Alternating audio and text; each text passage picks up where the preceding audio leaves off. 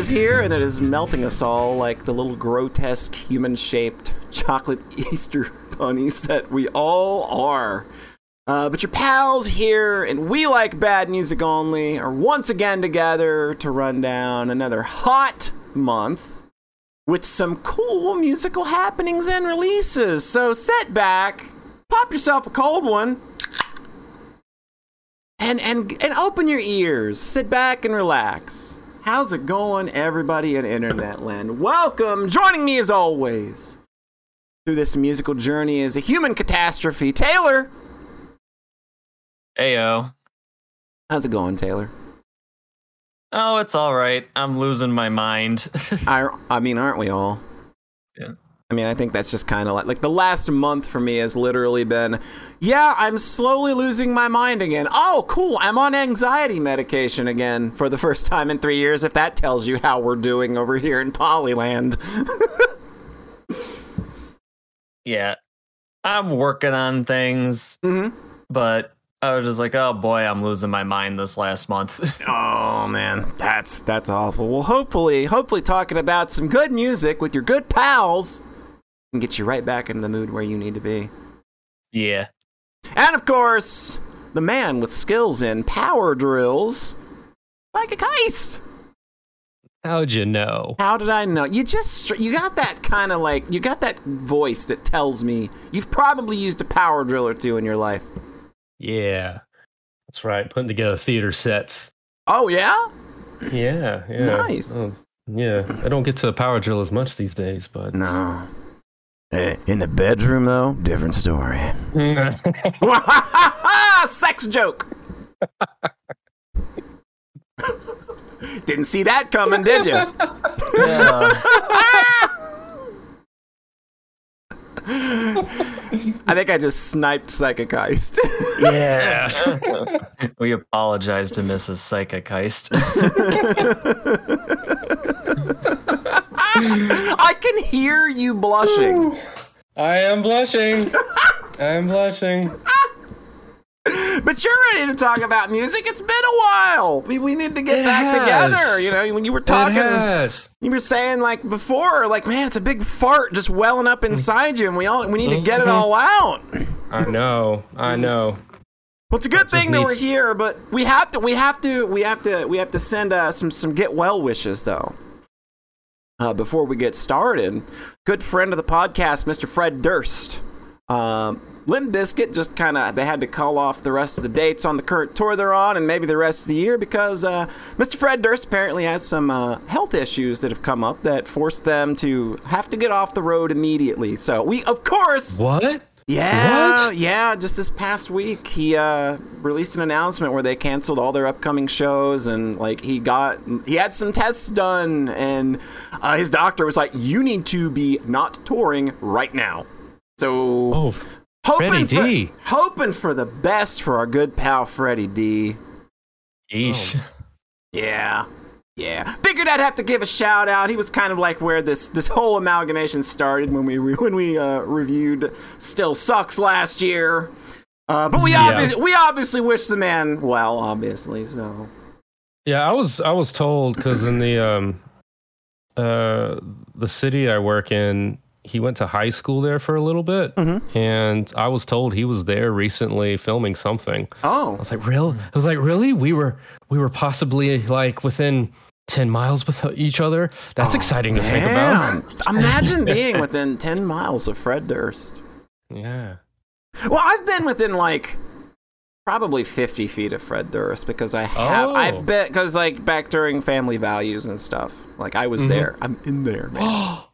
oh wow. Yeah. Caught the second Cool. Family Values tour when it rolled through Columbus, Ohio, I think it was. I think it was. I'd have to go back and check the ticket. Oh cool. But yeah, yeah.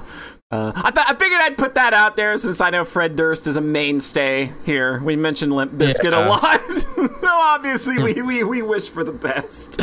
Um, Yeah, absolutely. Like you know, we like to joke around, but seriously, I don't. I don't want anything bad to happen. no, You know. absolutely not. Yeah.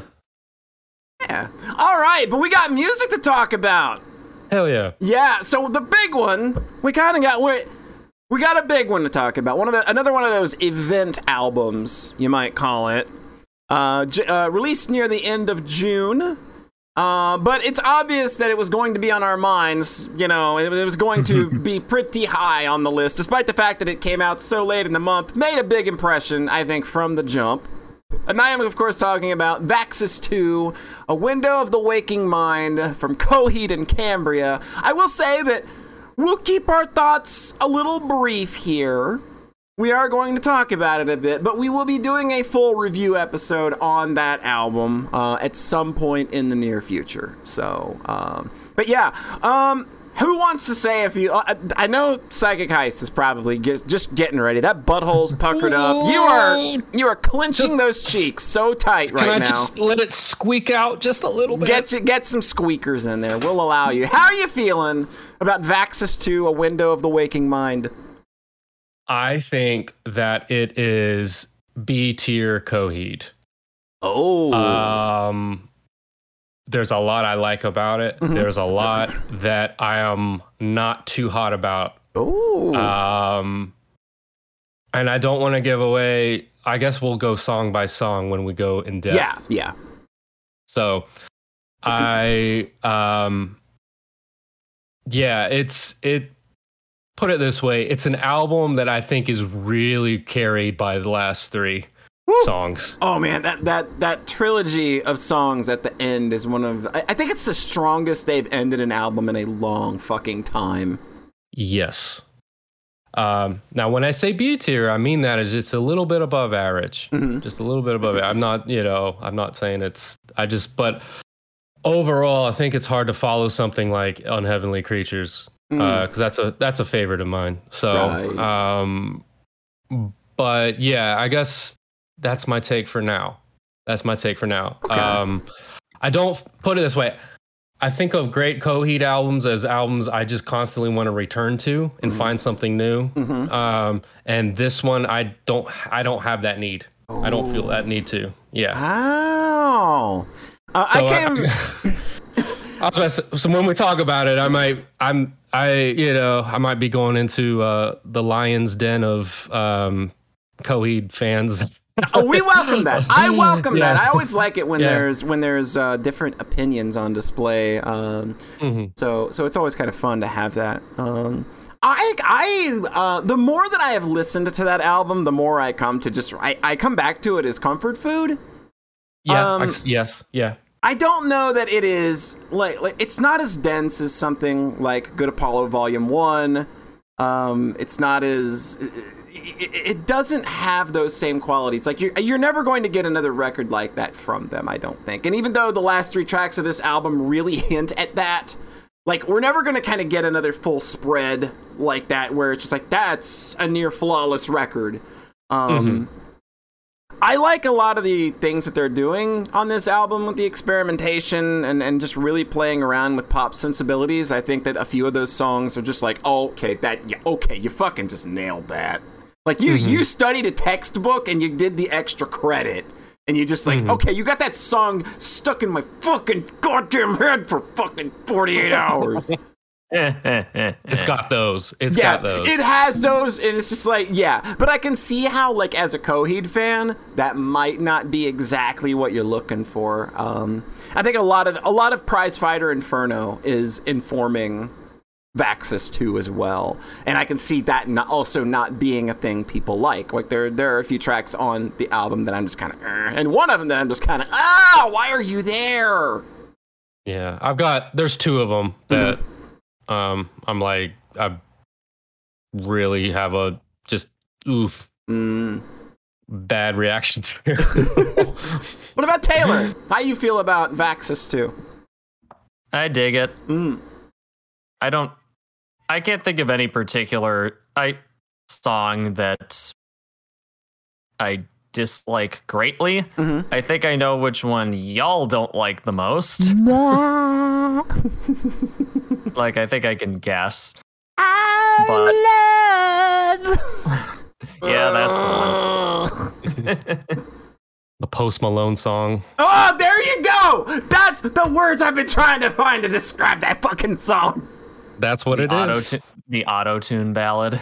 That's exactly what it is. And I don't even mind the use of auto tune on this album, though I know that like if you go listen to the last Prize Fighter album, oh my god, I can't listen to it because he's just going crazy. He got all the auto tune out of his system on that album, but it still kind of bled over into this one because there is a lot of auto tune on this album. But I feel that he does it. Uh, it, it it's it's restrained a lot more.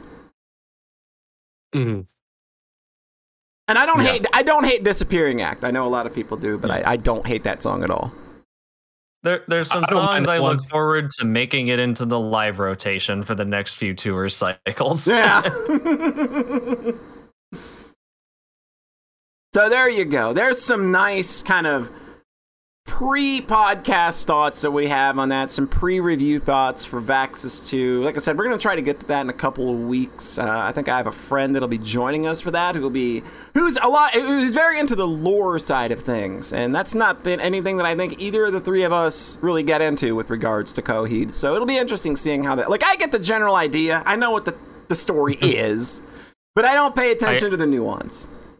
Yeah, I tell people the version of the story you make up in your head upon Mm. reading the lyrics enough times is probably better than Yeah. the story that actually exists. Yeah, a lot of dead women in that story, in, in, in his stories too. That's alarming. That's weird. Mm. Yeah. Anyway, but yeah, that's Coheed. We're gonna be we're gonna be diving into that. That'll be fun. Uh, so why don't I throw out another album that that, that, that I listened to that kind of surprised me a little bit this month, caught my perked my ears up. Um, I sometimes categorize bands in my brain uh, unfairly, mind you, and I know that it's unfair. I'm just like, oh, look at them. They're that they're that band that teenagers think is metal. Shit like that, you know. I'm I'm one of those. I can. I am not too proud to admit I can be precious about that sometimes. I try not to be. I'm trying to get better about it. But uh, when a friend played me a song called Meltdown and did not tell me who it was by, and I'm sitting there rocking out, and he's like, "Oh yeah, that's by Motionless in White." I was like, "Oh, okay, okay, perception, okay." You just kind of blew away my perceptions here. Um, I really liked uh, the Motionless in White album, "Scoring the End of the World." Uh, it, this is just a lot of that really just super technically produced, like clean fucking alt rock slash Mhm. post hardcore kind of thing. Um, a lot of great performances, whether they're helped by the studio or not. I'm not sure. I've never seen the band live and know if they can recreate that or not. But you got a They're big, touring. Mhm. I would say they're touring with Ice Nine Kills. That. and that makes a lot of sense because when I listened Mm-hmm. to this, I was like, "Oh, this is like this is just Ice Nine Kills." Okay, I know. Okay, I actually like this kind of music, but what I found out is that I just want it in small doses. Like I like give me an Mm-hmm. Ice Nine Kills album, and I'll take that. It'll probably be all I need for the year. Like this Motionless in White album, I'm probably okay. Like because it, this kind of music to me is like sugar in my brain. It's like I can eat it, I like it, but I don't want a whole bunch of it. Uh, so it's Yeah. not it's not a rabbit hole that I'm going to go down looking for more post-hardcore acts that sound like this because if you listen to this and Ice Nine Kills, there's a lot of similarity in how like they they vocalize melodies, their guitars, the way they're produced. But I liked scoring the end of the world a whole lot and almost picked this as my pick for the month. So yeah, Yeah. It, it just Yeah. missed the mark, but I like this a lot. I, I had a go- I had a lot of fun with it. Yeah, I enjoyed it. I listened to it. Um, got it's got some good bangers on there. Yeah. Um, I'd say it's a it takes itself a l- lot more seriously in ways uh, a little more melodramatic than Ice Nine Kills. Um, Well, yeah, yeah, And- because Ice Nine. Kills is doing a gimmick where they're yeah, yeah. This one. I mean, there's that song Werewolf. Yeah, I okay, yes, yes, That's, okay. That's gonna be that's gonna be on the Halloween playlist. You know? absolutely, yeah. Um, Um, it- But yeah, and uh, uh, the other thing I liked about it, there's just little moments kind of brought me back to like older Linkin Park Yeah. stuff. that's uh, that I- yeah. Felt felt good to hear. I was just like, oh yeah. There was, a, there was a big leftist bent that I didn't expect coming into this either. I kind of felt like this Mm-hmm. was going to be like melodramatic, teenagery feelings rock, but it's actually very focused. yeah, it's very yeah. focused on world issue. Like scoring the end Oh, of the yeah. world is an apt title for this album with this like head on as they're going into, you know, like the problems this world's facing with like corrupt politicians and, and, and global warming and things like that. Like I didn't expect that from this album. Mm-hmm. So again, I like being pleasantly surprised and being able to admit when I'm wrong about preconception. So getting into a Motionless in White album, just kind of like, yeah, you know what, that feels good. I like being put in my place by things like that. Absolutely. What about you, PH? What do you got?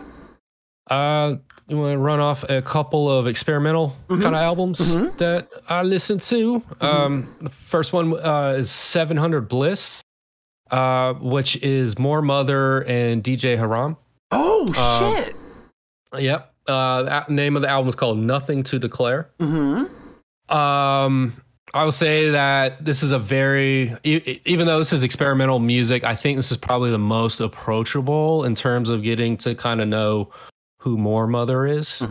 Because Moor Mother kind of comes off as this uh, otherworldly prophet, right? Yeah. Um, and on this project, uh, it's, she comes across more actually more personable. Um, and because there's a lot of like playful, mischievous uh, little quips throughout. Um, and I think like these two are just having a lot of fun, just kind of making more uh, kind of noisy industrial dance music. Uh, of course, with with you know alt rap um, flavors in there. Kind of, I would say, kind of gives me like when gives me vibes of like when Death Grips would would do that kind of thing. Yeah. Um, just kind of like off the wall, um, fun. Don't take this too seriously yeah. um, vibe. So, um, yeah, if you, if if you if you like that kind of side of Death Grips, I think you would dig this album. Um, I enjoyed it. I've, I've played it a few times. Definitely on Um, my to play. Like I, I didn't know Moor Mother was involved with this. I was like, oh, Yeah. like I, I am a huge, huge fan of her. Yeah, yeah, she's a she's a busy bee. She's She- she very got- prolific now. Yeah, she's got Yeah, like three yeah. projects out this year so far. Yeah, yeah, she got this one. She has uh, she just came out for Jazz Jazz Codes, in July. and- yeah. and now she's got another one coming out with a jazz band. That's uh that's coming out soon. I That's forget the name of wild. them. But yeah, so uh yeah, you know what she's doing with her time. so making good art. Mhm. Um another experimental album I checked out. Um well, n- not normally. This artist isn't normally this experimental. Um, uh, is Perfume Genius? Mm, uh, mm. Name name name of the album is Ugly Season. Mhm. Um, Perfume Genius is uh, Mike Hadreas. Uh, usually his music's kind of around like chamber pop and indie, an occasional anthemic kind of pop rock. Um, and you would have like a good dose of like experimentation weaved in and out of those songs. I have loved all of Perfume Genius's records. Mm. Uh, he has never missed for me. And for the most part, I think this new record, Ugly Season, keeps up that tradition, but it is far and away the most experimental record uh, that he's ever produced. And um, it's, I think a lot of that is because a lot of the music on this was taken from a dance production that was produced like a show that was produced in 2019 Mhm. so there's a lot of uh, uh when i first heard it i was like oh this sounds like a lot of these sections kind of sound like a movie score you know like i wonder what's going on kind of makes Uh-uh. sense when you have that context. Right. And now when you have that context, you're like, oh, okay. Um, and, uh, you know, this is a very slow album. Like it's deliberately slow. Mhm. Um, I think, uh, Listening Garden on the Discord put it perfectly by saying that some of these songs feel like, uh, Shoo Shoo on Xanax. Yeah, yeah. That's yeah. I remember that. I remember that description very well. I'm thinking, oh, Yeah. okay, I know this vibe. Yeah. Um uh it, but it's it's it's it's beautifully arranged. Like it's a beautifully arranged album. Um and it's it's can at times just also be like just intimate and sensual um and kind of esoteric, you know, in, in the way a, a good experimental album can be. Right. Um there's there's only really one pop song on it, and it's called Pop Song. Everything else is just like trippy uh, or or skewed or like you're just. It, it, feels like you're in a dream that could turn into a nightmare mm-hmm. at any time.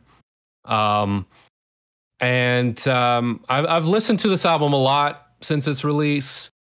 I, it, and it really fulfills scratching that like that itch I have in my head when I when I just want to listen to something really creative and experimental and then just to take me on a trip, mm-hmm. like something I just really want to dedicate and let my imagination go wild with. Um and I feel like it it could have been my pick this month, but there's just an aspect of this album that just keeps me at arm's length from mm-hmm. fully embracing it and I think that's because there's just a couple of moments throughout where I just have a hard time getting like really emotionally. Right. Yeah. If I had seen like the production or mm. something. Um, but uh, yeah, if you're if you're looking for something that's that's it's pretty much it's pretty out there, um, and it does demand a lot of the listener. Like you've got to totally commit to it um, I, I, do think it's a it's a worthy album, a worthy trip to take. Cool. Cool. Taylor, what else did you listen to this month? Well, uh, one album I ended up listening to that I really dug was I Told Bessie by Elucid. Oh, yep, yep. This one's real good. Yep. So I guess Elucid is involved with Armand Hammer. Mm-hmm. Yes uh, who I know nothing about. you should definitely check out their their record from last year. Very good. Yeah, this is this is this is a Bandcamp. I recognize this uh, cover of the Armand Hammer album. Yeah. Actually, this is one of this is one of my random Bandcamp forays, mm-hmm.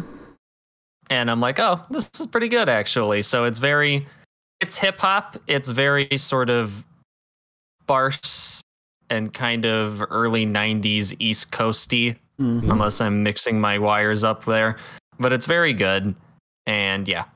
Yeah. Yeah, that is a fan- that's a fantastic hip hop record. Yeah, yeah, yeah, yeah, yeah.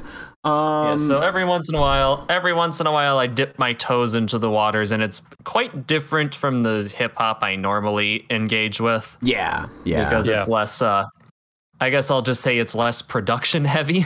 yeah, yeah, it's very. I, I like. I like dense hip hop stuff like Run the Jewels or yeah. Death Grips. yeah, yeah, yeah. I this totally is very get that. Heady kind of stuff, you know. Mm-hmm. Um, if you like that dusty ass '90s vibes, absolutely mm-hmm. like that that '90s boom bap kind of um, dusty ass production. Just always, always music to my ears. It's so warm. It's so inviting. Just always amazing. This is a uh, oh, there is vinyl. This this would be a good vinyl purchase for those of you out there who are psychos like us. Yes. oh, I have a funny vinyl story now that I bring that oh, up. Yeah? Since uh, yeah, um, originally buy some stuff from the website Sound of Vinyl. Mm-hmm. They fucking sent me a, a so the last time I ended up with two copies of the same vinyl was my fault. Oh yeah. and and you know, Psychic Heist actually has that second copy of Dopesmoker now. Yeah. That wasn't That's... gonna do me any good. oh, it sounds so good though. It sounds great. I know it absolutely probably does, but it's just like, man, that is n- nah. I wouldn't have even asked Polly. Well, this time it was this was not my fault, and I have no idea how this happened. Mm-hmm because uh, Sound of Vinyl totally sent me another copy of Slaughter of the Soul by At the Gates, full dynamic range version. oh, nice! yeah, that's the thing I keep seeing happen recently with like that era of death metal albums. Like Heartwork by Carcass is another one that got a full dynamic range re-release. Mm-hmm. Oh wow! So I'm like, and it's sort of the opposite of what In Flames did with Clayman, where they re-recorded a few tracks for something, and it sounded like fucking dog shit. Oof, mm-hmm. oof. Wow, just like you yeah. just ending up with double vinyls all over the place. Yeah, so now I need to figure out who I know wants a copy of Slaughter of the Soul. Yeah, I don't think that would be me. It's not really my thing. I don't know it, so I'll have go. to get back to you. I'll have to get back to you. It, it's Boss HM2 core. Okay. If if for those of you who don't know what that is, it's the uh, Swedish Sunlight Studio sound like Entombed and Dismember. Yeah, yeah, yeah. Um, stick like, like uh, let's see. So sticking into that the the, the kind of the hip hop lane, then uh, the new Lupe Fiasco album, Drill Music in Zion. Oh yeah. Uh, another one that almost could have been could, could have been my pick. Just like, oh, okay, it's a Lupe Fiasco album. It's not overly long like Drogas Wave was, um, which was kind of like my only problem with that album. It's just like, okay, I like this, but there's so much material here. Uh, this is just a nice, snappy, like. 40 minutes or so. It's like, yeah, that's that's just Lupe Fiasco doing what he does. Like I believe he recorded it in 72 hours or something. Um Oh, nice. Wow. but he's just kind of a Marathon Man. yeah, he's he's just a lyrical genius. Like he's always going. It's always going to be exciting seeing what he does uh, musically because he's always just got such a forward thinking. Uh, li- like he never stops learning. Like he's somebody that I feel is just always practicing the craft because he genuinely loves the art of rapping, uh, and you can tell with just the way that he just con- constructs his rhymes and, and, and everything. Yeah.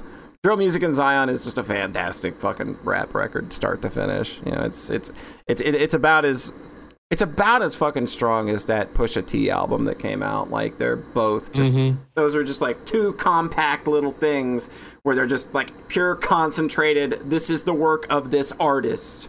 Um, and they're just like, oof, man, you're just giving the straight dose right to the vein, huh? Yeah, that's that's a real good one. Um, I like the Kreator album, Hate Über Alles as well. Ah, Kreator. Yeah, it's like- like good fucking classic thrash, man. Like it's comfort food, really. Yeah, Yeah. you know, you know though, like I really liked this album.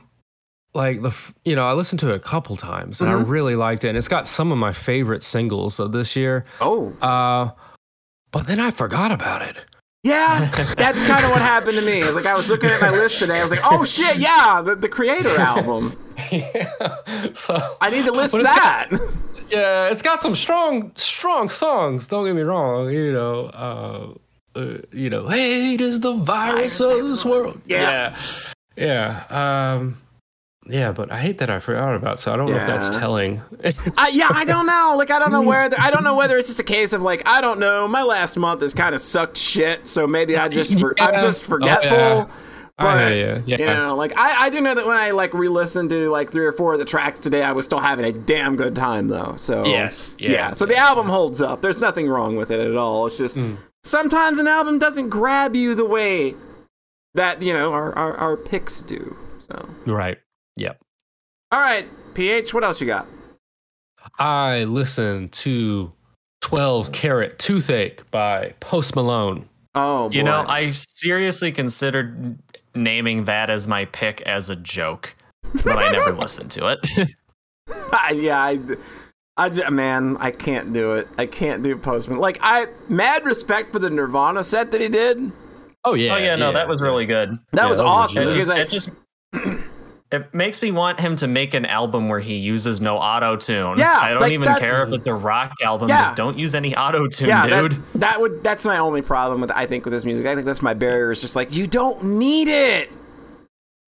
So- but it's so it's so part of but it his- makes him a shitload of money. I know. Yeah, I that's- get that's- it. I get yeah, it. it. It's so part of his thing. Mhm. Um, so my relationship with Post Malone is, uh, and by the way, this uh, as as expected, this album whiffed for me. Oh, uh, But but I go into it hoping that I'm gonna love it because Post Malone has come out with songs that I'm like, I am genuinely moved here. Like this is I am I am astonished. Mhm. Like this this this is very good kind of emotive pop music. Uh great hook and I just my heart is like beating and I'm getting kind of emotional. Um and it's it's kind of few and far between. Mhm. Uh but I'm hoping yeah like I get that one You want that. You want it to happen. You're rooting album, for yeah, it. Where, yeah, where it's just like I'm not gonna like end up wincing and cringing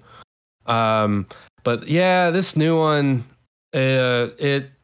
So here's the thing: we're talking about Malone's voice, and Mhm. it's it, um, there was there was actually like a, a long form. It was a long time ago. It was like a Pitchfork article on Post Malone, and it was kind of talking about his voice is kind of what sells everything, Mhm. and it's like this bleeding goat voice Yeah. that can some sometimes though though it just it shouldn't work but it can and, and it can like reach through to you Mhm. but in this album and it's it's his strongest in a way it's his strongest uh card to play. But in this album it is just blaring in the mix like oh no. overbearing. And the whole album feels like it's just dunked in reverb and then- and then re and then refried in reverb. Oh Oh, no, that's oh god, I can it, it hear. sounds like the fir- it sounds like the first Soxcast theme song. oh boy. oh man, yeah, that was Look, soaked I, in I was really into Devin Townsend when I wrote that one. Couldn't fucking tell, Taylor. Couldn't fucking tell. I mean, don't get me wrong. I love some reverb, you know, but this this is like reverb, reverb, refried reverb. Yeah, I Um, can hear it in my head. Just you, I'm like, like, oh, I know what they did to his voice. Oh no. and it's just and it's maxed out in a way that's just all over the place, Mhm. and um, it, and just like I don't know, lyrical inconsistencies that probably just matter to me. I think the people who probably play this, they're not really thinking about it as much, maybe you know, but it's like you can go from like really really sad songs where it's almost like they're almost suicidal, you know. And then you get to songs about being in the strip club and it's just weird. It's just a weird disconnect, Mm. you know. Um and There's a uh, certain s there's a certain stratification of pop music that I think is indistinguishable from hair metal in that regard. yeah. Yeah, I, I think that's fair. Yeah. Um but overall though, it's also like when I listen to a pop album, I like I want like cool instrumentals and like I want the high budget stuff. I Mhm. want that ear candy. yeah. Uh, this album's just fucking boring. Like the instrumentals are and the beats are just fucking boring. And I'm like, I don't get the appeal of this. Like, there's no. It, it's just sparse and reverbed in a way that I I don't get it. So, Mm. um, yeah, maybe next time. Maybe next time. Maybe. So, um, who wants to go next? I got nothing I got- else. I got one more. Okay, hit it, Taylor. All right, so this is another installment of r- random Bandcamp adventures because an album I listened to that I didn't think I would like, but I ended up kind of digging, is an album called "Kind Blade" by MJ Noble. Hmm. Hmm. Who you might ask? Good question. Yeah, I was about to. I was about to ask who. As far as I know, this as far as I know, she is like a fresh, ah, like this is her debut release you're kind of on artist. Ground floor, baby. Yeah. Yeah, so it's it's basically it's like a drum and bass album, but it's got kind of an eerie, sort of unusual kind of vibe to it. Hmm. hmm And yeah, I don't know. I didn't I walked in cuz I'm like, "Oh, drum and bass, really?" Yeah. But I listened to one song and I thought, "Okay, that's fine. This was a, this is a Bandcamp daily album of the day kind of find." And I dug it. I dug it enough that I ended up buying it. Yeah. I always like stories like Oh, that cool. too. Yeah, that always feels nice when you can just find something you latch onto like that and just, yep, picking that up. This artist deserves it. Yeah, so that's uh so yeah, I, so I I'm plugging a rap album and a drum and bass album. Obvious. So- the, Yeah. the obvious Taylor picks. Yeah, so when you hear what my album of the month is, I don't want to hear any of you in the audience complaining that I'm too boring because I listen to the same thing over and over again. You're you're specialized. There you go. You really diversified your portfolio this time around. Yeah. Um, what else you got, PH? I didn't believe you're the only Uh, one left. I got nothing else. was lightning round. It was a kind of a Um, thin, it was a thin month for me. Like I just kind of there wasn't a lot that Yeah. grabbed me. I, I agree. Uh, June June to me was like there wasn't any albums that I straight up loved. Yeah. Not not even not even my own. even my I pick, have. yeah, even my Yeah, pick, yeah. I don't, I Yeah. don't a thousand percent love it, but it's just like I, Yeah. yeah, like so I was wondering if I was, you know, like I, I, I like Taylor's more than mine. Taylor's is I- very interesting. Yeah. There's a there's I a mean- lot of interest in Taylor's. Well, mm-hmm. oh, oh no, do I do I win like I went like I won last month? I think you, I think you win two months in a row. yeah.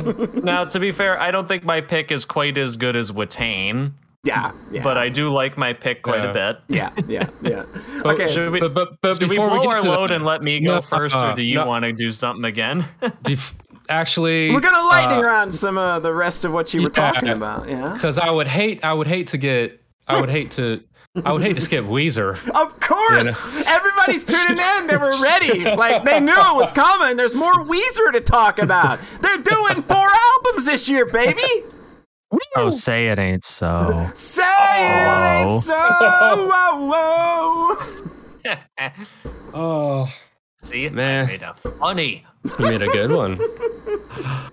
So on the last time we talked about Weezer, it was Seasons uh, Spring EP. Now I want you to imagine that cover. It, it is it is a I guess a statue like a Greek statue head that looks like Rivers Cuomo, uh, and it's on some green grass.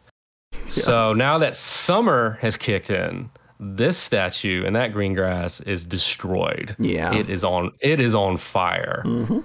And in a way, uh, it's kind of like this album for me in a way kind of makes up a little bit of the big big error and painful uh experience that spring ep was um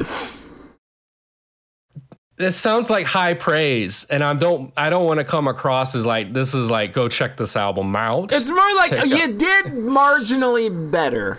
yeah it's it's like i i didn't feel any pain on this one This didn't actually make me feel physically pain, Right. physically pained or want to vomit. Yes. Yeah. This one I was like, all right, okay, all right. Um, and so it, it starts out. Uh, it starts out though, kind of. I'm already scratching my head a little bit because this is the summer album, but it's starting out with a, a section based on the winter movement of Vivaldi's seasons. So I guess that's just Weezer doing Weezer things. Um, Okay, You know- I'm gonna interrupt you real quick and just say this sounds like something Billy Corgan would do. okay. yeah. Oh just my fi- god! This oh my god, this whole seasons thing just feels stupidly Billy Corgan now. Oh god, it really does. We are very Teargarden by subversive. Kaleidyscope. Yeah, yeah. Uh, you know, I guess they're trying to be clever. Uh, but whatever, you know, it's it's Weezer, I guess. And um I will say this, the opening song does sort of set the tone for the EP that this is going to be a little different lyrically. So, it's continuing the story that, f- from the angels that were on the spring EP. Uh, those angels during that time, they just wanted a break from heaven.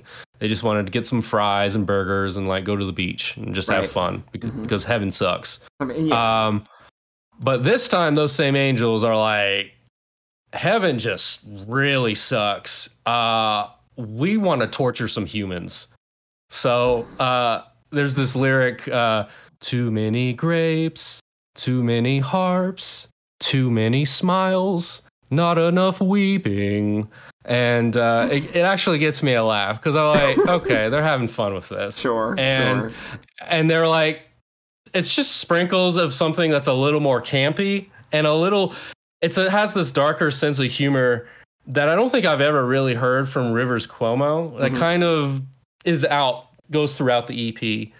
Um you know, the next track is called Records and it's probably I'd say the true like summer anthem of the album in a way. Um and guess what Records is about? If you're gonna tell me that Rivers Cuomo wrote another fucking song about the songs that he loves, I'm going to put a fucking shoe in my mouth and and and and I'll do something with it. You got it. All right, I'm, I'm that just sounds like something Kid Rock would do. I'm gonna go ahead and reach for that shoe now. So yeah, um, it's you know, it's it's it's it's a song about vinyl records. Um, Why but do they, it's I, got like, I don't know why these fucking Rivers Cuomo songs about music he likes bother me so much because it feels like he's trying to prove something. and the thing is, I um, totally this so- love I totally love Kiss. Here's a song about it and me doing bad guitar solos. Well, it features. It, it, the thing is, is like it actually features like these kind of saucy lyrics, like for the chorus. Uh-huh. It's like, "I'm feeling Rihanna, I'm feeling Lana, I'm feeling Nirvana, so you can fuck off."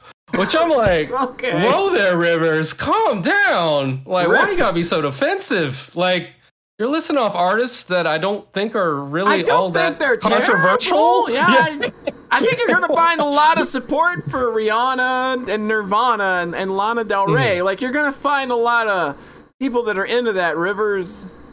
Yeah, uh, but still, uh, musically, as a as a like a, a, a guitar anthem, like it, I think it does its job.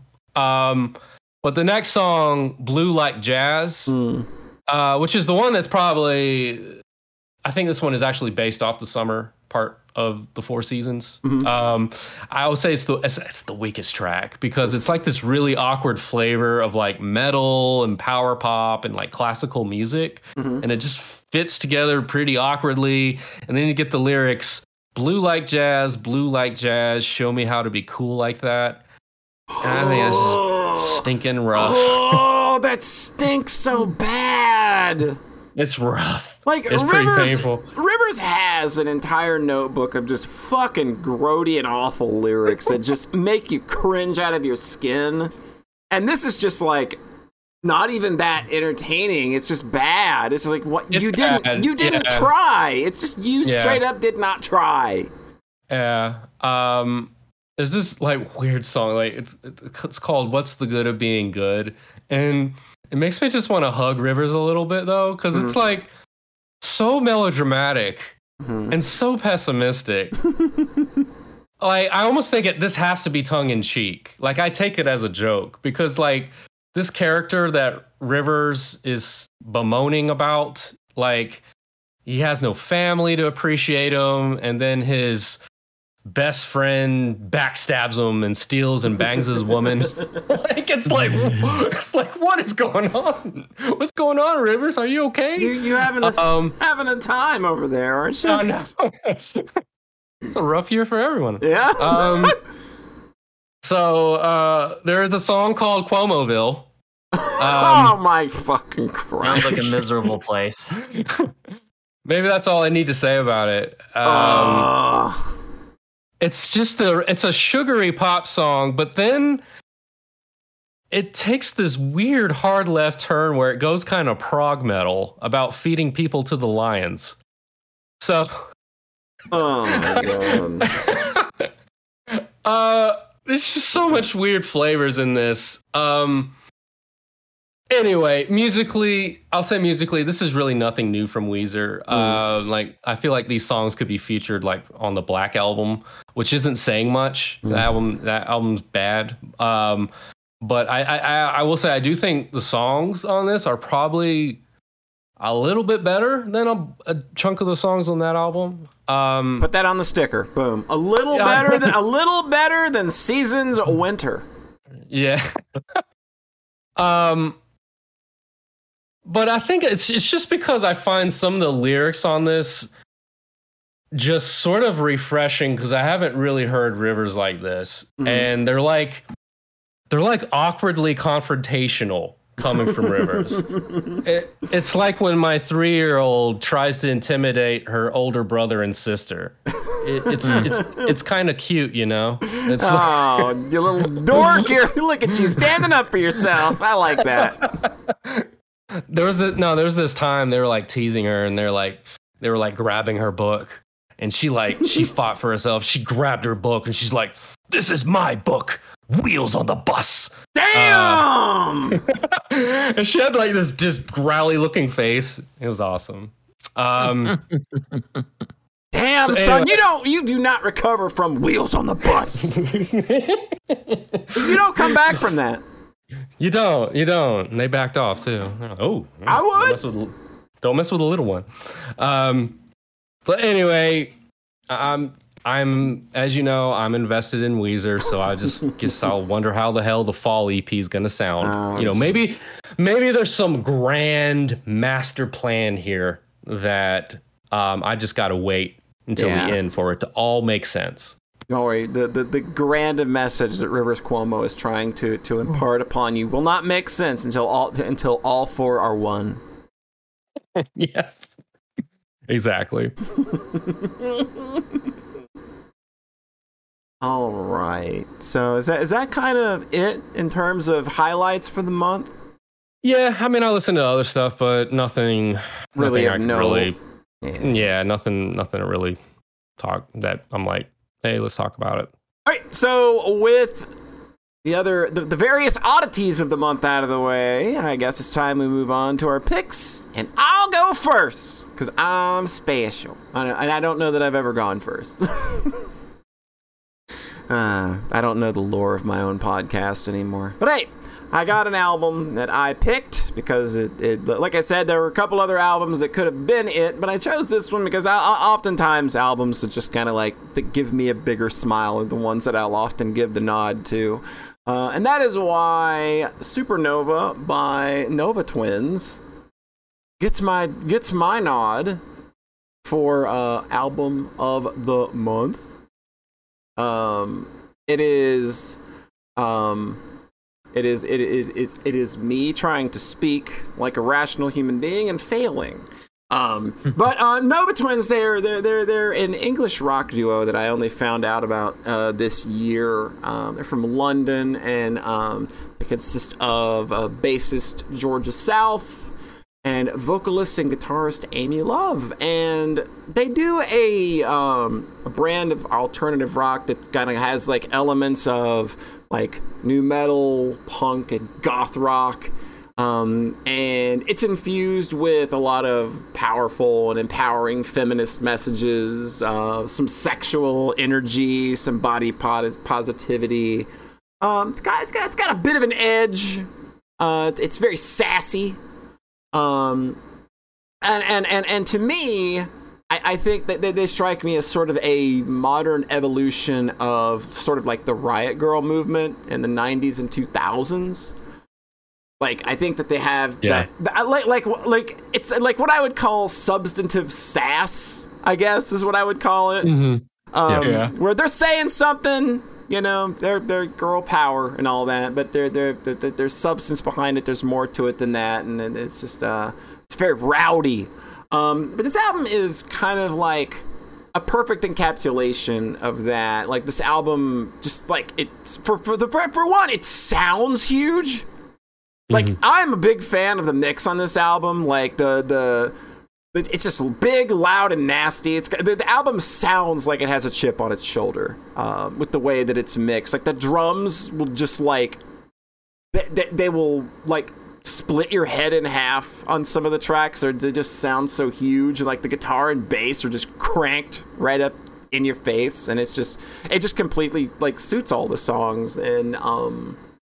I, there's like a good range of, of types of tracks too. There's like like like like like some big and, and anthemic tracks like antagonist um, and like you've got some like lumbering and and, and, and menacing tracks um, like uh, a a dark place for somewhere beautiful and like even some like you know impishly sexual tracks like puzzles like they kind of cover it all and it, and, it, and it's all kind of like mixed together with this touch of hip hop swagger but also like a big old punk rock middle finger in your face. Um, and and, and that's kind of like what made the album super enjoyable for me. It's just like it's just an easy album to enjoy. It's just got a super Mhm. solid groove throughout. The performances are great. Like the messaging and lyrical themes are just really spot on. Uh, It was just for me. It's just an easy album to like. Like when I threw this on the first time, it just immediately grabbed my attention with how big it sounded. Uh, the things that it was saying, and it just it was just really enjoyable, like start to finish for me. A nice thirty minute romp, I guess you would call it as if I were writing for Billboard, I would call it a nice 30 minute romp. Um, how are you all feeling about Supernova? I dig it. Mhm. Uh, it kind of let's see. There's sort of two things it reminds me of, but I think the most uh, accurate comparison is it sort of reminds me of Peaches. Mm. Hmm, Yeah. Yeah. Okay. I say a little. Now, I say a now little. there's a lot. There's a lot of pe- now. Granted, Peaches has a lot of different sounding stuff. Yeah. But no, I like I like that it's got kind of an industrial vibe to it, and Hmm. it's you know got that nice up tempo punk rock kind of thing to it. So I was really actually enjoying this one. hmm These are these are the Um, drums that I wish like like, and I'll, I'll I'm gonna touch on the Coheed album again. I wish Co- I wish the drums on the Coheed record sounded like the drums on this record because the drums on the Co- the drums on the Coheed album sound really fucking weak. yeah. Uh, yeah, th- I guess I guess that'll be a whole rant we have on That'll the be Coheed record. Yeah, yeah, that'll be me. But like, this is the record that like when I listened to those two albums back to back once, that's literally how they appear on my playlist. It's just like it goes from Nova Twins into the Coheed record. I'm listening to the Coheed record and like those songs that are like, I need these drums to be splitting my skull in half, and they're not. And like, and I need it. I need the drums on this album on the Coheed record, please. hmm Um, so with Supernova, I, I think this is probably one of my most played albums of the month. Yeah. if not my most played. Um, eh, and I think really it's the top spot on my rotation just because it's a fantastic album to work out to. Yeah, Um, yeah. It's just it has just a f- it, it just like has the perfect sort of album length for that. It's great energy. It's a lot of fun. Um, fantastic hooks Mhm. on this thing. Um, really from start to finish, it's this album is like stunningly consistent throughout. yeah. Um, and uh, I think you could take that for granted because you kind of get used to well crafted songs from this album because Yeah. everything's just so like you could probably just you're like oh I wish it did this and then you're like no no no no No, like- we're like- oper- we're operating and coasting on a really good speed of 90 miles per hour and let let's just let's just keep it like that. This Um, this album feels really loved on. Like they really Mm-hmm. that like like they used the pandemic to not only write this album, but to kind of like to to to hone every little thing about it. Because I, I I believe Mm-hmm. that they like they wrote and produced most of the album just shooting the stuff back and forth from their own home studios. Um, nice, nice. and it definitely has that vibe of like all of this stuff was just whittled down to like all of the cool elements. Like every Yeah. song, every song is just the cool part. Yeah, yeah. Um, and I, I think like like maybe only like you know light critiques of it, and all I mean that very light is like there are some songs I kind of wish had just a little more zazz and sparkle as they end. Choose Just your little- fighter. yeah, yeah, just a little, just a little. Give me a little, you know, little cherry on top. Yeah. Um, and um, and though I, I like the the ending song. Uh, Oh, sleep paralysis, you know, sleep paralysis. No one's getting out of this. Um, I don't know if I like it as a closer. It's Um, like it- they like it. done- they like it. done, go on. In, in, in interviews I read, they liked it because it ties to the intro. I, I, I, I guess, yeah. But for me, it's always like, oh wait, this this album's done. It's over. Like- yeah, and again, Yeah. I think that that's just like it's a 30 minute album that I kind of wish was maybe eight minutes longer. yeah. Like yeah, I just- would, just- I wanted a little more. I want Give me you. a little more.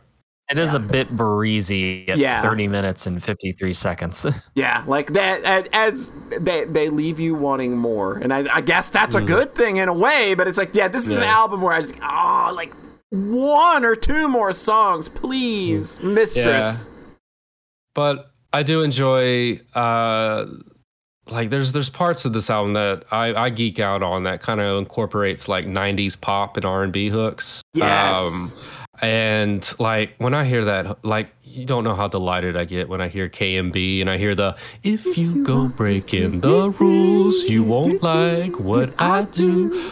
Oh, God, oh. it's so good. Like like puzzles has a lot of similar mm-hmm. stuff as well. Like yeah. Yeah. like like mm-hmm. you can definitely tell that they have a lot of '90s R&B Yeah. influence going into what they're doing. But are, they're, any of y'all uh, familiar with Ri- Rina Sawayama? I know. her. Okay, all right. She she's she's kind of bringing back this '90s pop um, thing that that uses a lot of that. Um, but I like Nova Twins just more because it's just it's got it just has a harder edge about it. Yeah. That's I find just more immediate and satisfying. Um, but yeah, yeah. Overall, I, I, I- this is this is just a really solid record. Um, and I'll I'll continue to listen to it. Yeah, like know? this is such an easy like it's all it, it was a very easy record, much like the Otoboke Beaver album last month. It was like, yeah, I can throw this on and it's just always gonna be a good time. Um, like anytime I was doing something at my computer and I just like, I'm only gonna be here like 30, 45 minutes. Let's throw this on. Like let's jam out and do what I need to do, knock this out. Uh, yeah, it was definitely my most uh, most fun album of, of, of that month. So, um, uh, any final thoughts before I pick a track? Yeah, it's just, it's just good. yeah, it's just a good, solid choice. All right. And the track I'm going with was already mentioned. Uh, I love KMB, which is Kill Hell My yeah. Kill My Boyfriend. Kill my boy. Yep. This is the ultimate form of dump him feminism. yes, it's so good. Like uh, the fucking chorus of Get My Fucking Crowbar, take you to the graveyard, bitch. oh, it's so good. I love it. It's just, again, substantive sass from two very strong female performers just putting it out there. It's an amazingly breezy record. Here is KMB from Supernova from the Nova Twins.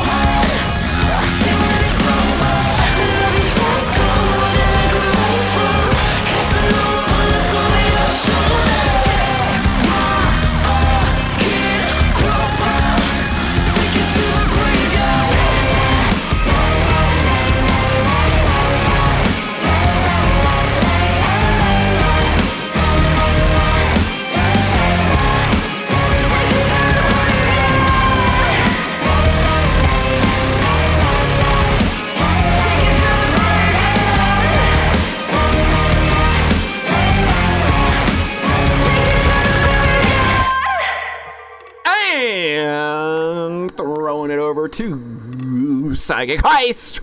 What do you So- got? What do you got? Uh, all right, my pick for June is coming at you. It is Regina Spektor's Home Before and, After. After. Yeah. Uh, we're gonna we're gonna kind of take a little bit of a detour. We're Uh, bringing the energy level down a little bit. Yeah, yeah. Not not in a but not in a way that you would think. Uh, it it's just we're getting you know this, this is a piano centered around piano. It's more than that, but you know Not a lot Piano, of boyfriend uh, killing. No, no, none of that. None of um, so uh, Regina Spektor, she, um, I've been keeping tabs on Regina since all the way back to like 2004. yeah. Uh, she collaborated with The Strokes on a song called "Modern Girls and Old Fashioned Men," um, and and from there I was like, "Who's this?" Um, and I'm not I'm not a fan that has like a super deep knowledge of everything in her music and every album, every song. Um, b- but through the years, I have just thoroughly enjoyed her brand of piano pop and ballads. They're they're very whimsical. Uh, she's a really good storyteller. Oh yeah. Um, she's she's got. Uh, I love her her her vocals. Um, they they they can range. Uh, they can be like it's eccentric and unpredictable, and then they can just be very comforting and um, warm. And um, with uh, with this new album, Home Before and After, uh, I would have to say this is probably her biggest, by far, grandest Broadway esque sounding album yeah. uh, that just shoots for the stars. yeah. Yeah. I- get a lot of uh, Big little- time. I get a lot of little time. Simz vibes from last year. Like this Yeah, makes me think of oh, that. that's It's good. it's so lavish in a, a lot of the sim- a lot of the Mhm. same ways. Yeah. Yeah.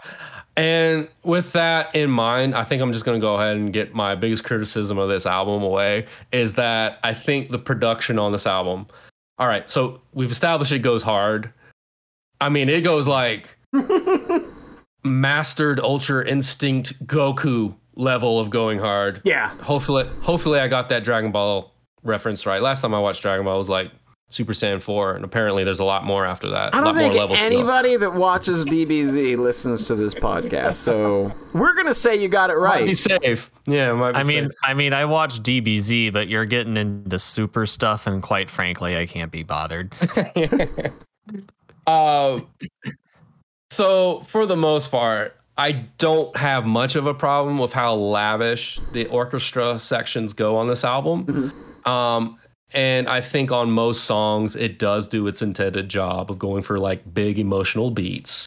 But there are a couple of tracks where it is, to me, I think just a little too overproduced and out of hand. And I think that's really exemplified with the song "What Might Have Been." Oh Uh, yeah. like every time I listen to that song, I just I I don't know what the hell it's going for.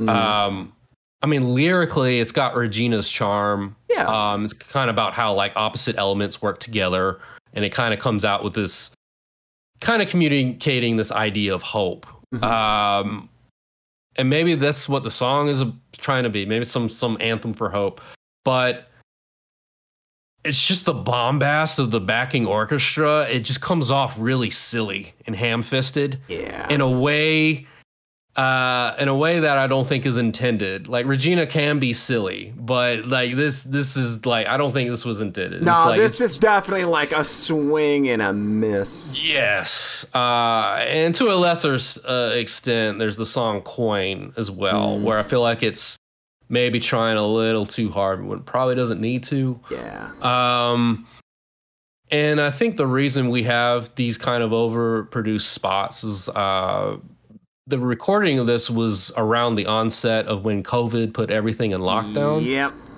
So Regina would record her vocals and piano parts on the East Coast, and then she would just send everything over to uh, the producer, who I believe is uh, John uh, Congleton, uh, who's on the West Coast, and he would just take care of all the rest. Uh, and I know a lot of albums are made this way. Yeah. and I and I know from an interview that Regina 100% backs the production choices, but I just can't help but wonder how this animal this this album would have turned out uh, if everybody was collaborating uh, in in person. Yeah, that's what Um, we're getting now. Like this year, especially, we're getting the COVID lockdown albums, and you're seeing how that is The affecting Covid albums. album has a lot of that going on. Yeah, yeah. I, I kind of I call it kind of like this uh this green screen effect where like I mean some songs get away with it, you know, but there's a few where you're like, well, there's the performer, but I can tell all that shit in the background isn't really there Is with them. really- yeah, like, and that's the biggest thing with production is ma- you know, making disparate elements come together. Mm-hmm. It, like when you can do that,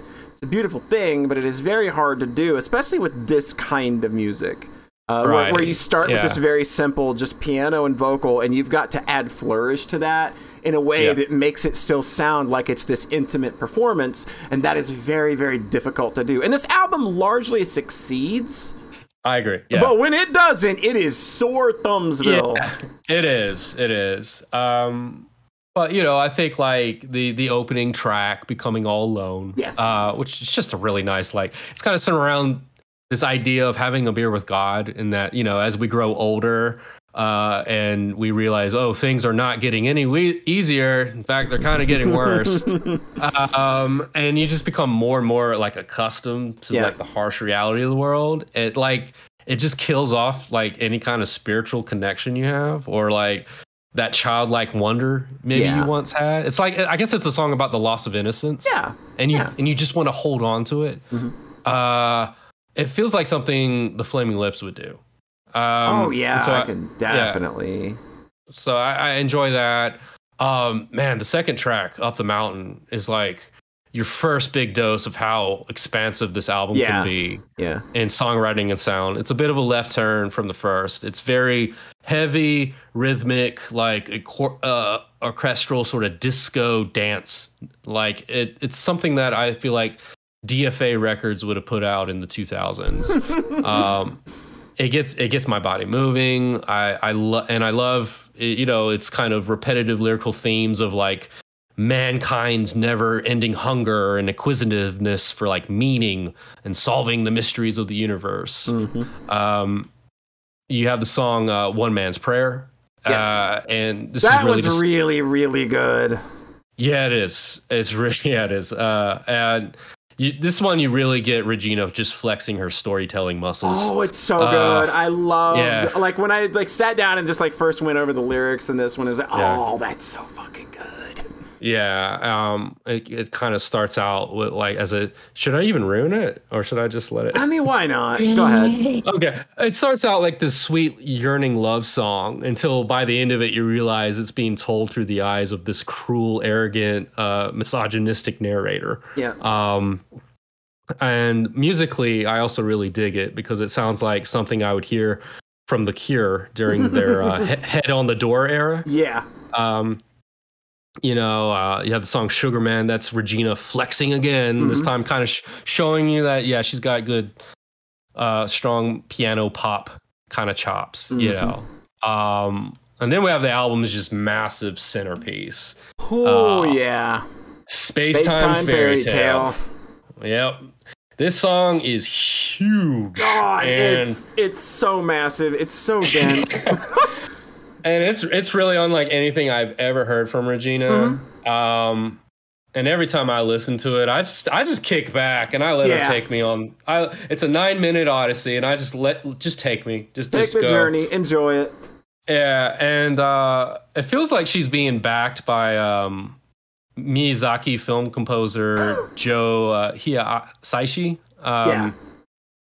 It's just, it, and it goes places. Like one moment you're like, "Oh, this feels good," and then you're like, "Oh God, this is really scary." All of a sudden. um.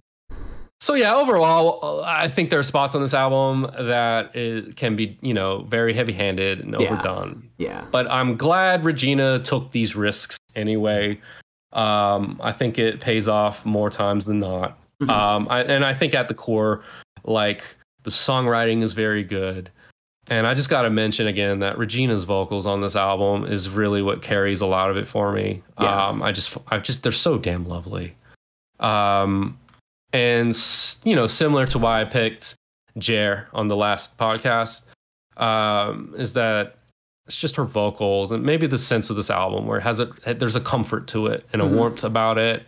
You know, not to not to lose hope or give into despair. And I just feel like something the world needs more of. That um, it's something I definitely need more of. Just Yeah. with how incredibly shitty the world keeps getting with each passing month this year. Yeah. Well, it's almost Um, every passing day at this point. Uh yeah, yeah, it's just constant. So um and yeah, with that, um uh the song I like to play for y'all is uh Loveology. But first uh let let let y'all talk about it first. Sure, feel like um, I'm, I'm jumping the game. I, I think this album's fine. I, I think like with Regina Spektor, like I've always been a fan. Always loved her vocals. Like she's an amazing performer, amazing pianist. Just she is lovely. She is pleasant. I don't know that I've ever loved a full album from her. Um, Yeah. I, I like songs. I like a lot of songs by her. Um, but again, this is a case of like I just as an album experience, it just doesn't hit. But there's like six or seven real good fucking songs on this thing that are just really, really, really, really good. Um, that, that hit. You know, like you cannot fucking deny Space Time Fairy Tale at the very least Mhm. um, and and and up the mountain, uh, becoming all alone in one man's prayer. Like those are kind of like the big points for me, and I just like yeah, like uh, those are the tracks I go back to. Um, and they remind me again of like why I like her so much as a performer, and just like her albums just never click for some reason, and I don't know why. But I'm I, I'm always happy to kind of like at least give it a shot and come away from each offering with like three or four songs that like I'm gonna carry forward and and, and, and enjoy there. So yeah, that, that that's kind of where I'm at on it. It's like I think it's as good. Uh, it, it it's just again, it's just a me and her kind of thing. Like where I don't know, there's something about her album structures that don't work for me. Maybe I'm not sure. I I see that. You know, it's not. I don't know. They're not. uh eh, Song track lists aren't as like I don't know. They don't connect as well. Yeah. For the duration of yeah. yeah, Yeah, I see that. No, that's legit. Dude, what about you, Taylor? I'm trying to think of the nicest way to say this. and I, I think what I'm gonna go with is this felt like homework. Oh, it was a bomb. Oh! I couldn't I could not listen to this whole thing straight through. it's understandable. I get it. I I wouldn't say I hated it, hmm but I did not like it. I did not like this at all. That is fair. No, that's fair. So, so, so, so are there is there anything in particular that that just doesn't settle for you with this type of music, or is it just like, like what is it about it that just kind of like makes it kind of like I can't do this? Um And you don't have to be nice. I can't even I I don't have like something really incendiary to say about it or anything. Mhm. It's just it's kind of even hard to define. Like I found this album like dreary and one notes. Mm. I get that. like I just yeah. I yeah, no, I couldn't make it through this whole album in one sitting. No, I that's, just found myself wanting to skip tracks. It just be like that sometimes. it. Yeah, I am. I am not offended or anything. So yeah, you don't. You can. uh I can mean, tear and hey, it. it's. I thought it. Well, first of all, I've never listened to Regina Spektor before. Okay. Mm. I knew who she was, but yeah, I don't know. Not for me. And hey, my 2020 album of the year was Fiona Apple. There you go. so it's not like I just. Don't like singer Uh, songwriters. It's just Yeah, no, not for me. yeah, yeah. This is one of those like maybe it's just like maybe it's just not a piano ballad kind of person. Sure. yeah, not really. There you go. That could be it. That could just be it. and, and it's not and it's not like you know the song like some of the songs that we've named Mhm. I can say yeah there's some good songs on it but oh boy yeah. when you got to me. the stuff that you Sorry, just y'all. you just can't deal with for the most part it's just like yeah like I, it's hard to even tolerate like when you just don't like something or it's not clicking and it's just like this just bounces off of me i'm sorry you know and and and that's music music isn't going to land for everybody like and, it, and it's hard to sometimes even come up with a criticism other than just like look i just don't like it yeah, yeah, I just I just found myself not enjoying it for one reason or another. And it's not like she can't sing, nah nah she's got gorgeous voice clearly. It's just oh I, Taylor's I like, "Get wanted some- this get-" album to be I wanted this album to be 15 minutes shorter and have at least one song that had like a crocodile rock tempo. But no, it all felt like Starbucks music. Ooh! yeah. I could. I could. no i get it i totally I can see it some of that. Yeah, yeah. I mean, it definitely there's a coffee house, you know, a corporate kind of coffee house vibe about it. You know, um, yeah. That's and actually, I would I would definitely be on. I definitely would agree that there, like the when I get to the song "Coin" I had mentioned earlier. Mhm. Uh, I think that song's way too long and very plotting. I feel like yeah you, you could you could you could have removed it. Mhm. Um, I think I think actually the album would have come off a lot better. Mhm. Um, and the thing is, is like I don't even think that's a terrible terrible cut. It's just it's just long. Mhm. Um, so yeah, I can I can I can definitely understand where you're coming from.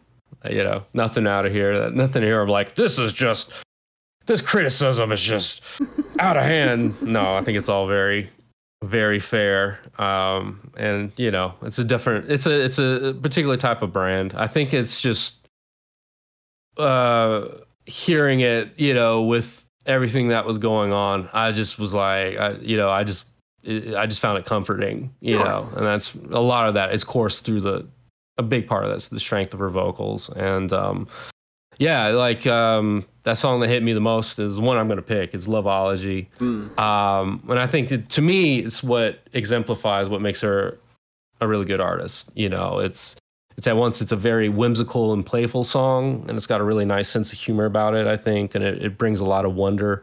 Uh, but then it has like a just a young innocence and vulnerability about it uh, that you know kind of builds into a big emotional beat at the end and gets me right in the feels. So, uh, yeah, that's that's the pick I'm going to go with. Loveology.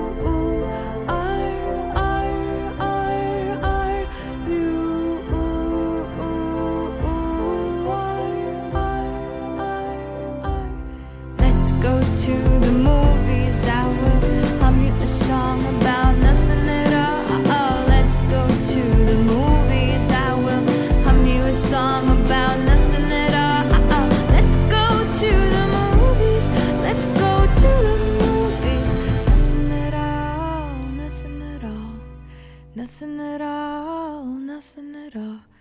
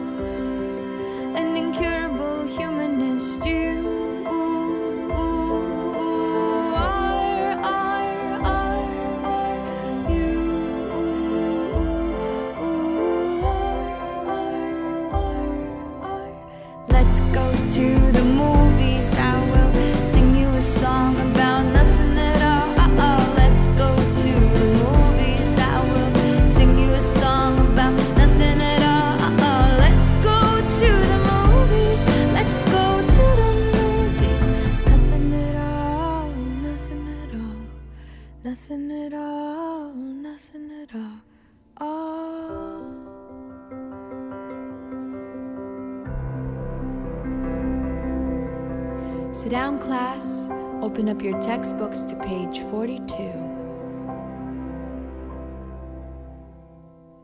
Porcupinology, antlerology, carology, busology, trainology, planology, mamaology, papaology, uology, meology, loveology, kissology. Stayology, pleaseology. Let's study class. Let's study class. Sit down. Loveology, loveology. I'm sorryology, forgive meology.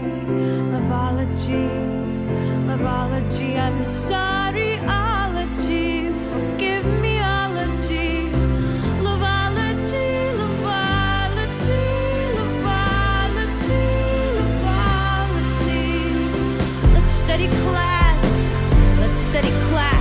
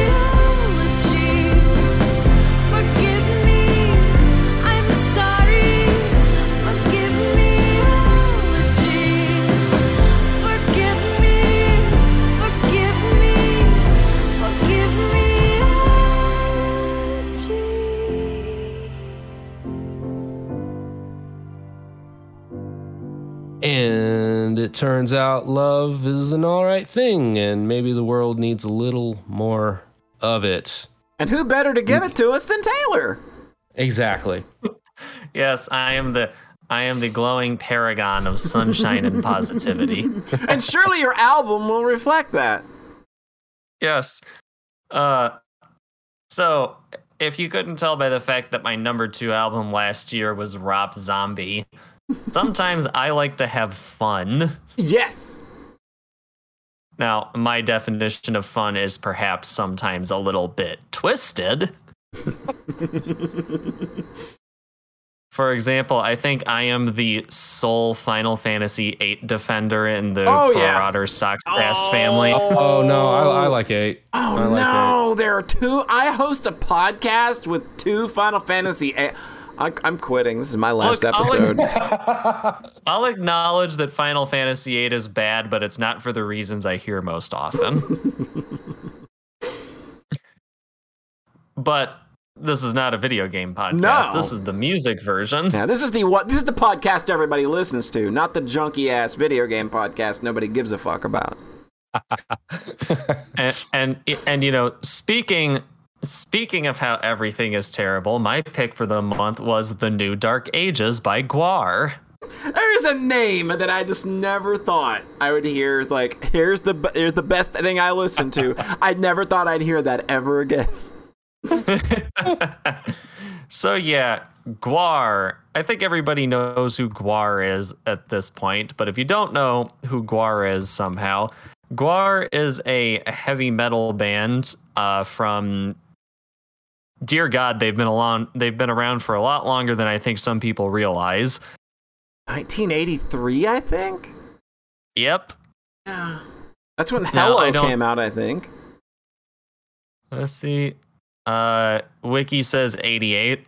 Oh wow. Well, I know Hell-O came out in 88, but I think that they were together at least in like 93 9 or 80, 83 to 85 is when they started. Yeah, one of one of those bands who was simmer, simmering around in the Richmond, Virginia scene for a while, Yeah. I'm sure, before finally breaking. Yeah. But yeah, GWAR is a heavy metal band. Uh, they are heavy metal without adjectives, in my opinion. Yeah.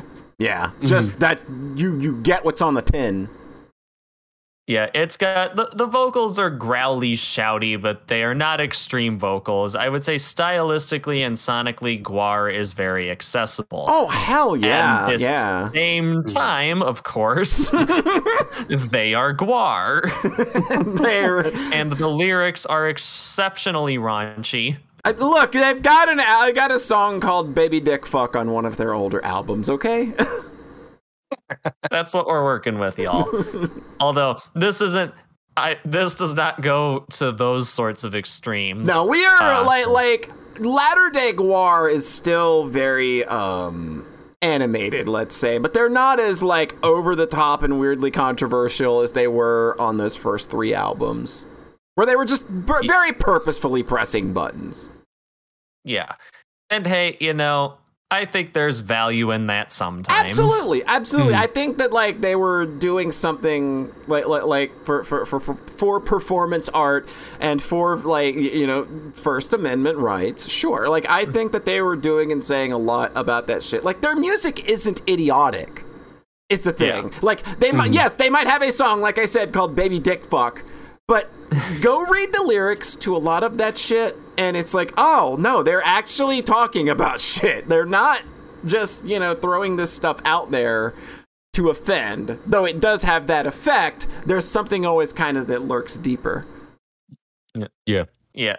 So of course, GWAR was a band who was a hit with the very unfortunate reality of having their lead singer and sort of primary creative force die in 2015.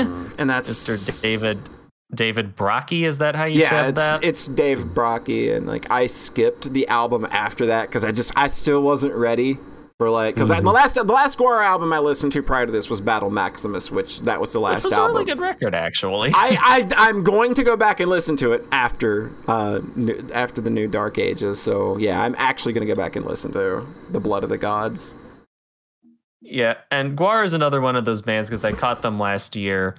Uh, where actually they just they basically just played Scumdogs of the Universe and then they did some new stuff in the in the encore. Yeah, no, they there was one song they didn't play. They played like almost all of Scumdogs of the Universe. Oh, that's so good. Like that and this Toilet Earth. I just I want to see those live.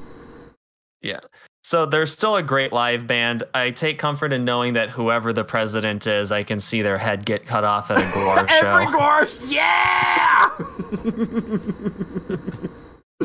no allegiances, uh, baby. But so the new Dark Ages, yeah, I didn't listen to the last one either. Uh, I heard one song off the last one live, which is called "Fuck This Place." Fuck this place, yeah. Yeah, but so the new Dark Ages is the latest GWAR record that kind of surprised me because I'm like, oh, I didn't even know they were working on something. Yeah, I before you mentioned it, I had no idea this album was a thing.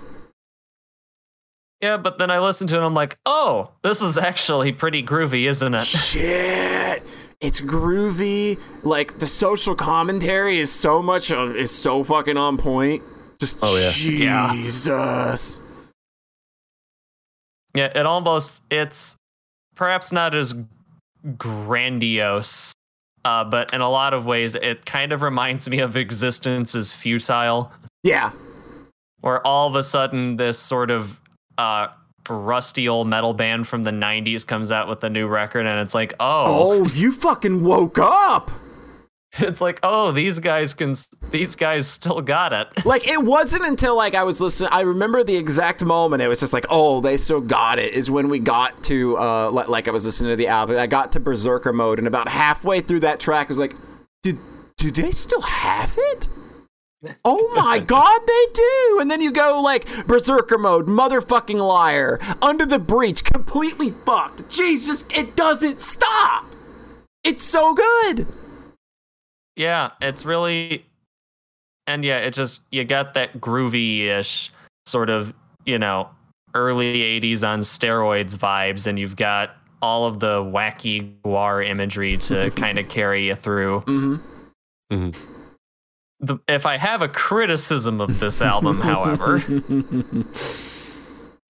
is that the album uh after the song bored to death killing you so slowly it's killing me it- we go into a three part ending suite called the death, whistle, suite Yeah. Like we're listening to a coheed and cambria record or something yeah. and oh boy does it not land at all Oh, it just doesn't fit. Like this album ends Like- for me at bored to death. Um, Yeah, like legit, legit stop at bored to death kind of territory. It just- which is a bit of a problem when the Death Whistle Symphony is like a fifth ish of the Yeah. run. It's a it's it's, a, 16 it's an hour minutes. six minutes long. Yeah, this is yeah. So it's like a sixth of the. It's like a sixth of the running time of this album. yeah. It'd be it'd be like when I made the old album listening club listen to Pink and everybody hated the 18 The minute long 18 noise jam. noise jam. Yeah. yeah, you've got like 48 minutes and 44 seconds of good fucking hard ass, great heavy metal, and then oh man, that last 16 minutes just oofa doofa. You see, this is the kind of thing. Now, I think the old music industry was shite in a lot of different ways, Yes.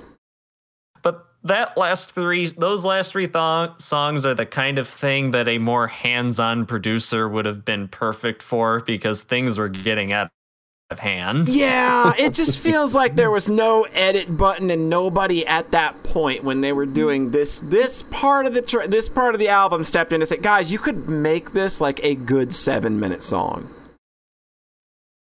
Yeah, Lost in the sauce. Yeah, it's just really Yeah. lost in the sauce. It just ha- it just feels like an aimless jam to me. yeah, it's just like. Don't get me wrong, I don't mind aimless jams. I like the with the lights out version of Scentless Apprentice. Oh, but Oh, yeah, I also absolutely. like that from a musician's perspective. I'm like, oh, we're kind of hearing this song be made. Yeah, exactly. Yeah. This felt like that, except that's what they released. Yeah, they didn't go back and edit the part that yeah, you made the jam and like you got the song out of the jam, but you forgot to extract the song from the jam. So the jam is just there jamming up the mix and it's just yeah, it's unfortunate. Yeah, I just do not have those last three tracks on the playlist anymore. Yeah, I've got a was straight up. solid I got a solid 12 tracks here. I'm I'm totally happy with. You know, it does. I wouldn't say it detracts from the overall experience, but I knew on the very first listen, Yeah. I'm like, okay, yeah, those Yeah. three songs may as well be bonus tracks. Yeah, yeah. And I thought they were at first due to the way that it was like, uh, like it's in parentheses. Maybe they don't count. no, they count. But you know, nonetheless, this is some great headbanging shit. Yeah. And at least this is not like at the in like it's not a big turd curled up in the middle of the album or something. It's like at the end where you can just snip it and never worry about anything missing. Yeah, it, it's not like Fear Inoculum where you had to like make your own fucking Oh, playlist of it. Here's my playlist for Fear Inoculum. It's blank.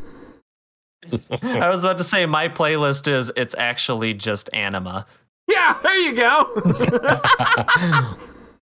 Uh, but you know, it Tool for me may as well have been over since uh let's put it this way, I would like under not uh, 10,000 days. I would like 10,000 days as an EP. yeah. And after that. I'm done.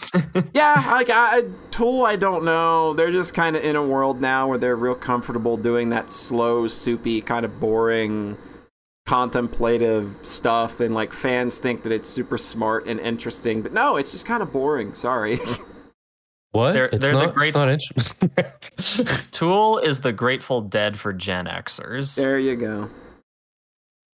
And I, I, I agree with that as somebody who loves Opiate, who loves Undertow, who loves Ænima, uh, and who loves Lateralus. So Yeah. Oh no, they were a hugely formative part of my musical development. Yeah. Yeah, but much like but much like other bands I like, they suck now. yeah. It happens. It's like Jesus Christ, I'd never listen to another Cure album. Oh God, yeah. Not that that's ever gonna oh, happen.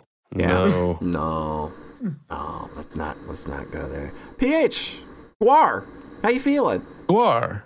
All right. Uh, so my, my first introduction to GWAR was with that 1995 film Empire Records. Has Oh wow, yeah, I've seen that. Yep, great movie.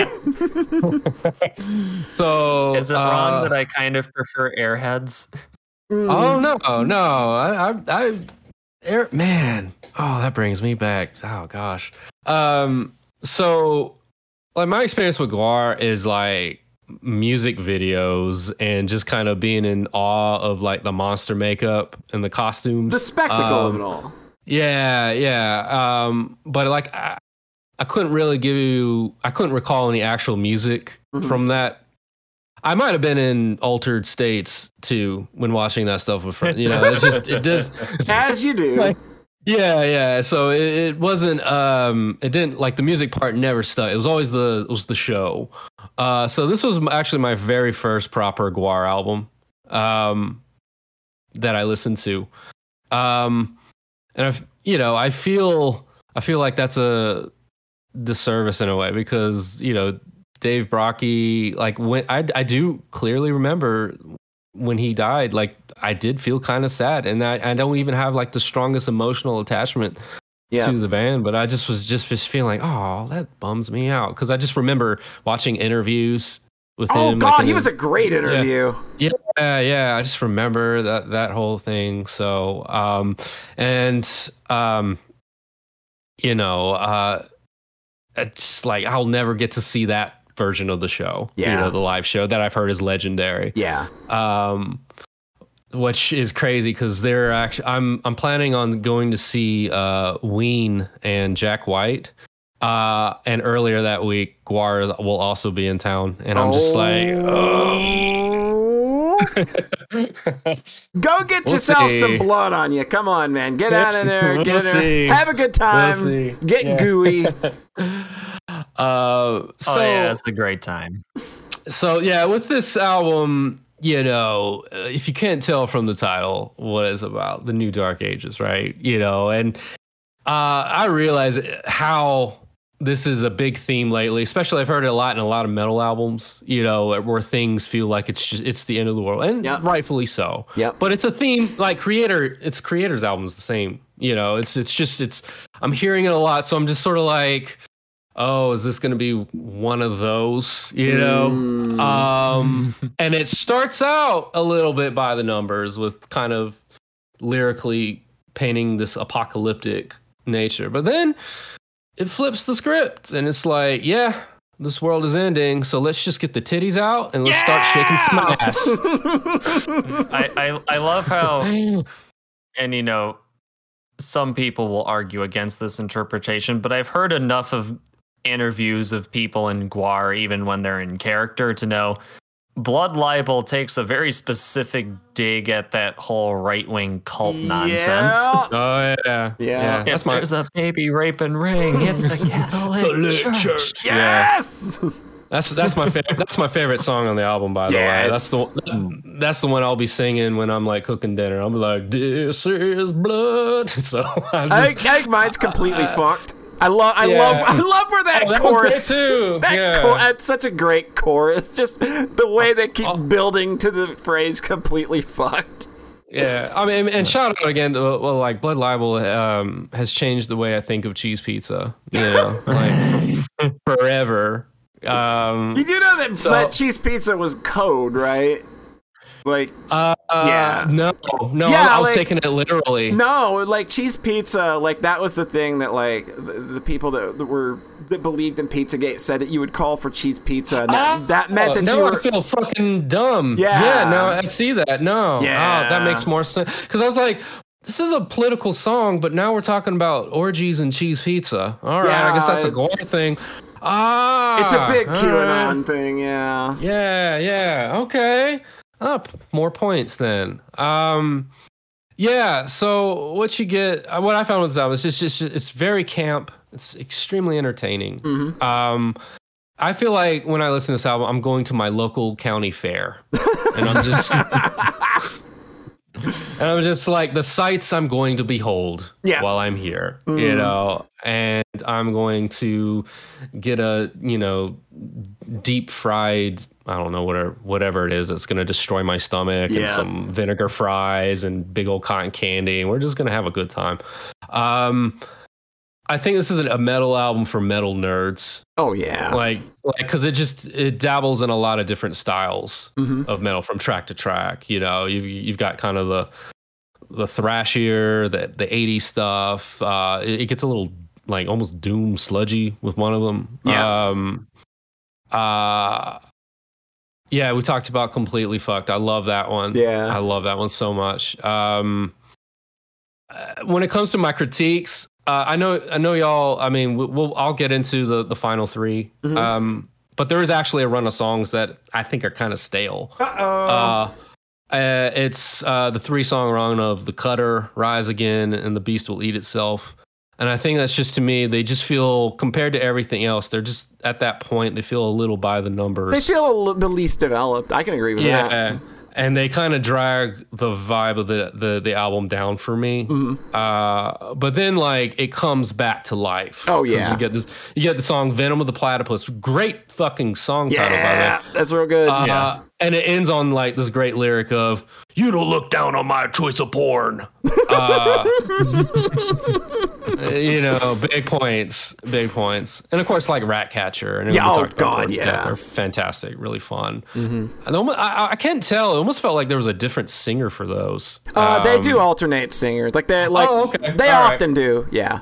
Yeah, because I was gonna say the the main singer featured on here is Mm-hmm. probably. I mean, kind of goes without saying. I do think it's probably the one of the weaker parts. Like, I like vocalists who really go for, it, and you know, the singer does. But then there's times when I, I like, oh, they're just your vocals a little thin, and I want a little more. Yeah, more. he's got a very thi- he's got a thin voice, uh, and it's Mhm. it, he like, like Isaac Brock or Isaac Brocky. No, Isaac Brock is the guy from Modest Mouse. Modest Mouse, yes. David Brock, David Brockie, Dave Brockie. David Yeah. Brockie had a more cutting voice that really cut through that wall of guitars and stuff. Uh, he Mm-hmm. Yeah. had more gravel in his voice. He had a, a, a lot more oomph to it. Whereas, um, uh, whereas uh, I don't know his real name. Um, Mike Bishop. Mike. Oh, that's fucking right, duh. He was a prior bassist. Yes, he, he was Beefcake the Mighty, was he not? Yes. Yes. I mean, they still do Beefcake the Mighty, but it's somebody But different it's somebody now. different now, yeah. Um, and yeah, w- when you get to the last three songs, the vibe just changes completely. Yeah. Like it feels like we've recorded this different from everything else. Um, and you know, it's a big old lift, but I do think I prefer the second part of this Death's Whistle Suite thing that they got going. Oh, Starving Compared to- Gods isn't terrible. Yeah, like compared to like uh, I told you about the other three I didn't like. Like I would, I would Uh, remove like Rise Again and put maybe Starving Gods up there. Yeah, yeah. Uh, I mean, it's still a mess of a song that feels like it's it's like cut and paste, Yeah. cut and paste of different sections, and it has this really goofy like "Rock Me Amadeus." Yeah. like, Well, we can't um, all be TAC 9, can we? um, part about it, but it's like it's a good, interesting mess, you know. Like I, it, it, I smile when I hear it, you know. okay. Uh, Okay.